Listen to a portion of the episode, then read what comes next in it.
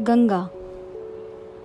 गंगा स्वर्ग से पृथ्वी पर कैसे आई, इस संबंध में एक बहुत ही रोचक कहानी कही जाती है।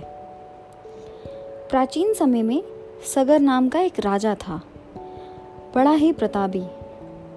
उसके धन दौलत की तो कोई सीमा ही नहीं थी। वो चक्रवर्ती राजा बनना चाहता था। इसके लिए उसने बड़ी धूमधाम से अश्ववेग का यज्ञ किया। जैसे कि रीति थी यज्ञ के बाद यज्ञ का घोड़ा छोड़ दिया गया। जो कोई उस घोड़े को पकड़ता, उसे राजा से युद्ध करना पड़ता। यदि कोई ना पकड़ता तो राजा चक्रवर्ती घोषित कर दिया जाता। ये था यज्ञ का उद्देश्य। राजा सगर के यज्ञ से इंद्र घबरा गए कि कहीं उन्हें उनका सिंहासन न छोड़ना पड़े।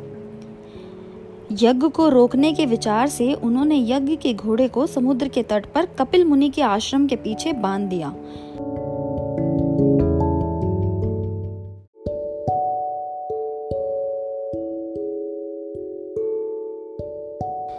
इस बीच सगर के साठ हज़ार पुत्र घोड़े को खोजते हुए उधर आ निकले।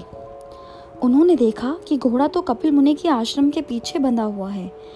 उन्होंने यही समझा कि मुनि ने घोड़े को बाँध रखा है। क्रोध में आकर वो गालियाँ बकने लगे। मुनि तपस्या में लीन थे, लेकिन राजकुमारों के चीखने चिल्लाने से उनका ध्यान भंग हो गया। उन्होंने आँखें खोली और जैसे ही उनकी क्रोधपूर्ण दृष्टि उन पर पड़ी, साठों हज़ार राजकुमार भस्म हो गए। राजा सगर ने जब यह समाचार सुना तो उनके दुख की सीमा ना रही। उनका पोता अंशुमन मुनि के आश्रम में गया और उनके चरणों में गिरकर रो धोकर क्षमा मांगी। मुनि प्रसन्न हुए और उन्होंने अंशुमन से दो वरदान मांगने को कहा। अंशुमन ने पहले तो घोड़ा मांगा और फिर राजकुमारों की मुक्ति। कपिल मुनि ने घोड़ा तो लौटा दिया, लेकिन कहा कि राजकुमारों की मुक्ति का समय अभी नहीं आया। उन्होंने ये भी बताया कि उनकी मुक्ति तभी होगी जब गंगा पावन धारा उनकी भस्म से होकर बहेगी।